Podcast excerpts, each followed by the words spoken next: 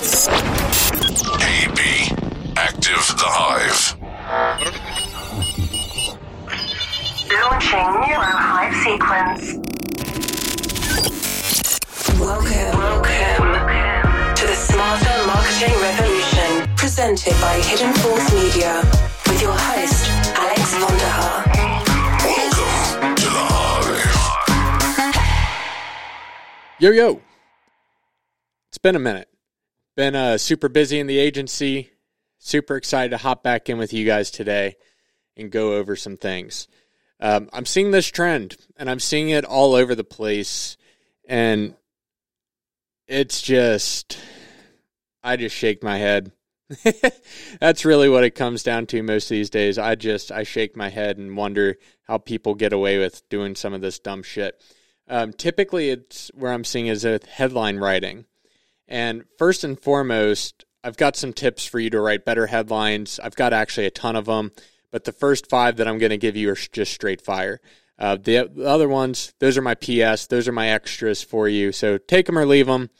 If you really want to get better and utilize your marketing to the best of your abilities, or if you are a marketer and want to level up your game, you can always get better at headline writing.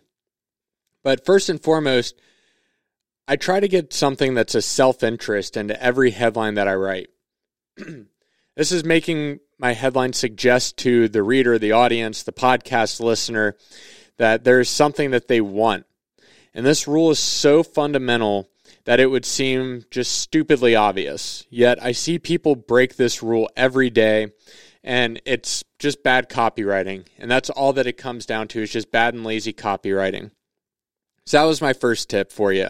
If you didn't catch that, pay attention. First and foremost, you got to get self interest into every headline. You got to make them interested. And number two, if you have news such as like a product or a new sale or something exciting, be sure that that news gets into your headline in a big, bold way. It's got to happen. It's got to be right in their face, and it can't be it can't be weak. It can't be weak language. You can't be using words like can and should and maybe, right? They've got to be big, bold statements with these. My next tip for you you got to avoid headlines that are just kind of provoking curiosity. Curiosity combined with news or self interest is a very, very compelling way to kind of pull power throughout your headline. But curiosity on its own is seldom enough.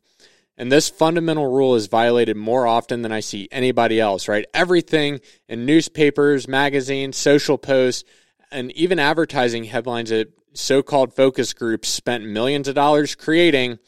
Um, if you can't get that curiosity element just right and power that and it's the way we use it in the agency is like this Curio- if i'm letting my copywriters or my ad writers use curiosity they have to be able to anchor it back to uh, self-interest first and then if we can't get a strong self-interest angle then typically we're going to try to bind it with something from the news so I would avoid headlines that are just barely provoking curiosity because they're weak and nobody really cares, and they know that it's gossip or it's, um, you know, it's just fly by night information, so they really don't want to pay attention to it.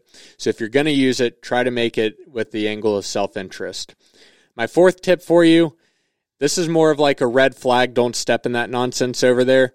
When possible, headlines that paint a gloomy or a negative side of the picture, take the cheerful angle try to spread some positivity. There's a ton of neuromarketing research out there around positive versus negative marketing. Um, Carol Weinschenk, or no, um, Susan Weinschenk from uh, the book Neuromarketing or Neurosites, one of the two. I can't remember. It's late in the day, and I've had a long one for you.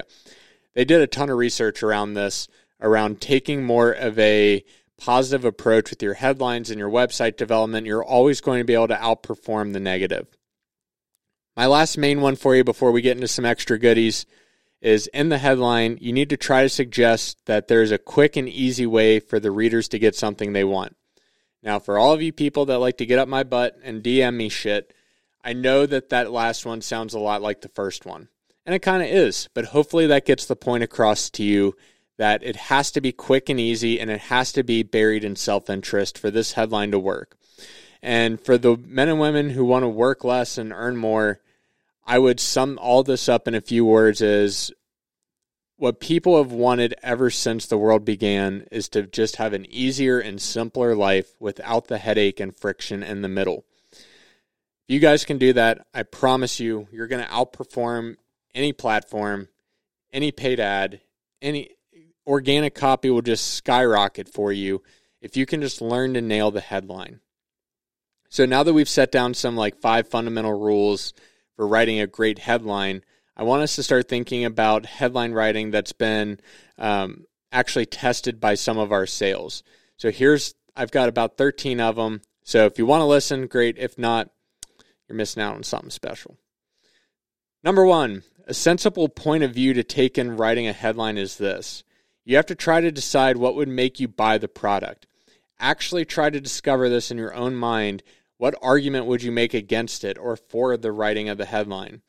Part with good money in order to buy the product or service that you're trying to advertise. Then express in a few words this reason for buying it.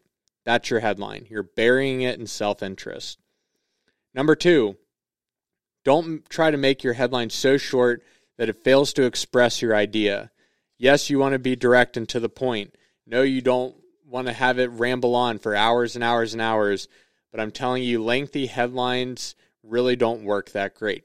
Except because there is always one exception, and I'm going to throw it at you because I learned it from getting my ass chewed and learning a very hard and painful lesson. They're great for travel. For whatever reason, getting like a long travel headline is phenomenal. If your clients are traveling from a long distance, even, even if it's not for like the travel industry, which this does work really well for, anything related to travel, long headlines do well. No idea why, can't explain it, they just do. Tip number three avoid the dead headline. The type of headline that sounds like as if it was written or carved on a bronze tablet or uttered in some weird board of directors room, right? Unusual times, unusual values, the value in quality, true optimism, right? It's so dead and boring. We have to get past this. On the flip side, which is my fourth tip for you, avoid headlines that are too smart. People don't want to feel dumb. You don't want the readers to simply take your product and have them explain how clever, right? When have you ever picked up a product and said, how clever of them. They did such a crazy job. So if they read like banquet size, family wise, why not give emeralds away? It's all horseshit. All of it. You know it, I know it, they know it. Just don't do it. Tip number five avoid meaningless headlines. We all know the meaningless headline. Doesn't tell you anything, doesn't drive the story, doesn't get you to read the next line, which, if you followed me for a while, you know is the number one rule. It's the number one rule of copywriting. Just get them to read the next line. I promise. Just trust me. Just get them to read the next line. Number six. One way to persuade people to read an advertisement is to suggest in the headline that the copy contains useful information. Who would have guessed? I led right into it. See how I did that? It's almost like I've practiced a little bit. You guys get me. Um, how to improve your handwriting is a good example. Or um, Jean's page on growing arm hair, right? There's a ton of stuff you can do with that. My next point get the big point of your advertisement into your headline. Use your headline as a hook to reach out and catch that person's attention and try to get them interested. It's an old saying in the shoemaker's children usually have poor shoes. Below, I've got some examples for us. That was a note to myself. Sorry about that. Um, yeah, we're not going to go through those examples. Those actually kind of suck on my own example. Number eight, because I don't like to waste your time. Although curiosity alone is seldom enough to make a good headline, it is an excellent idea to try to get curiosity into your self interest headlines. I've got two examples. Now, these I actually like because I was thinking about these for a while. How I saved myself from baldness. Make $2,000 a day. Notice how these headlines are improved by revising them so they arouse curiosity in addition to offering the consumer actually what they want. They want money, they don't want to go bald, right? So, how do we get to kind of punch that up a little bit? Let's do it this way How a strange accident saved me from baldness. Or, is $2,000 a day worth a postage stamp? I've piqued your interest. We've got a little bit of curiosity. Hey, I can afford a postage stamp, and I want to avoid that strange incident. Advertisements, when we start to use these types of headlines, um, I studied a lot of magazines and I studied a shitload of infotainment. So the idea that I would go and get the National Enquirer and bring it back and just start reading through all of that is exactly where I would recommend you guys start if you're trying to learn how to do this a little bit better. Uh, some more examples with the other headlines that I had kind of in my uh, scribble notes to the side. Men may not admit it, but Children shrieked with joy. Yeah, I, I, didn't think that one would go well for bald men, but we gave it a shot. Number nine, headlines that are merely a statement of fact are not effective in getting people to read copy. Um, they tried this a lot with toothpaste, believe it or not, and with uh, it led to the nine out of ten doctors after they tried this for years and it failed horribly. But I will point out something at the end after I read this because it's super important. When dull film covers teeth, smiles lose fascination. So, this does actually implement a element of neuromarketing, which is to get some level of physical hook back into the body. So, the reason they add glycerin, which is the element in toothpaste that makes your teeth feel shiny, is because a bunch of marketers sat into a room and said, How do we get people to constantly feel if they need to brush their teeth? You get them to lick their teeth with their tongue because everybody typically has both of those elements. And if they don't feel smooth and silky, then they know they've got to brush them, therefore, use their product.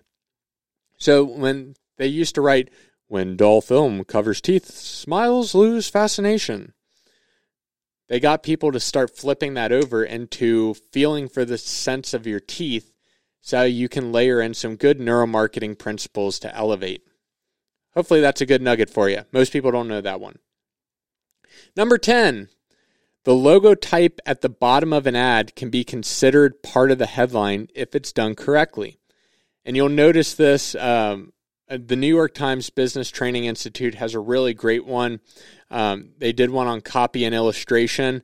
And if you guys Google this, End Money Worries, the New York Times Business Training Institute, you'll find some really cool ones. Um, there's just a ton of different ways that you can see how this implements into part of the headline. DeBeers does a great job of this with their Diamonds Are Forever campaign.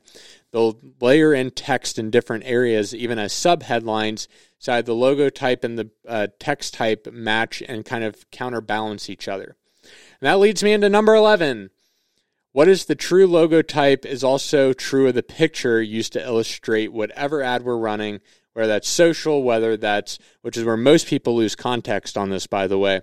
They don't take into consideration how the logo type and the face type of everything and how that works together with their ad. Something to keep in mind. You'll notice this a lot with old school magazines. They used to all have this really big, fat, thick font. And it was because they knew they had to be able to counterbalance this out a little bit.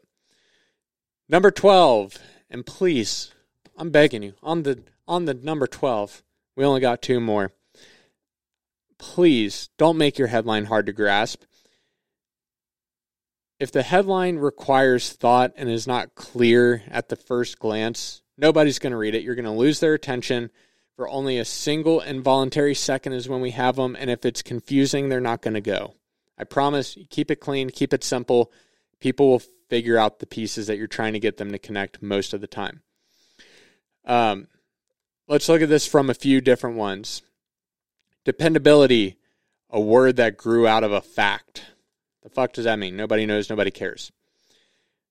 Coming and going through New Orleans, the touring thousands pause and refresh themselves. Touring headline was long, hard to grasp. If every wife knew that every widow knows, no husband would be without life insurance. Doesn't make sense. Don't get it. Not not easy to grasp. Remember, readers' attentions are short. Social media, super short. Billboards, even shorter. Moving on, number 13, and my final one for you, because I like to deliver. Do not run advertisements without headlines. Some advertisers do this, and it is a mistaken notion that it's smart and modern and sophisticated. I'm promising you, It's because they don't do their testing. And whether it's through AI or whether it's through focus groups or whether it's through market research, every single one of them will come back and tell you that marketing with headlines work better every single time.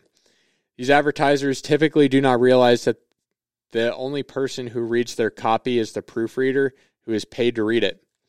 So you can't expect people just to read your message unless you give them something first. And that something first has to be in the headline. It's a powerful reason for them to engage with you. And to run advertisements without headlines is like opening a store without hanging out a sign to tell people what the store is. Hey, just come on in, take a look around. We don't know what we sell. So a few customers may dribble in, but let's be honest, most of the prospective customers are going to be lost in the noise. And if you're out there just creating noise, you're getting lost and you're going to lose clients and you're going to lose business if you're the business owner listening to this. Or if your marketing agency is doing this and you're the business owner, got to let them go. So, are there exceptions to the rules? It is one in which an excellent picture of the product is used. For example, a beautiful four color picture or a bowl of delicious peaches with the name Del Monte at the bottom of the page conveys a message without a headline. You get it, you get what it stands for. Could it use a headline? Probably. But as a lesson, I want you to please, please, please, please write solid headlines. Doesn't seem like a lot, but I promise it'll change your game completely.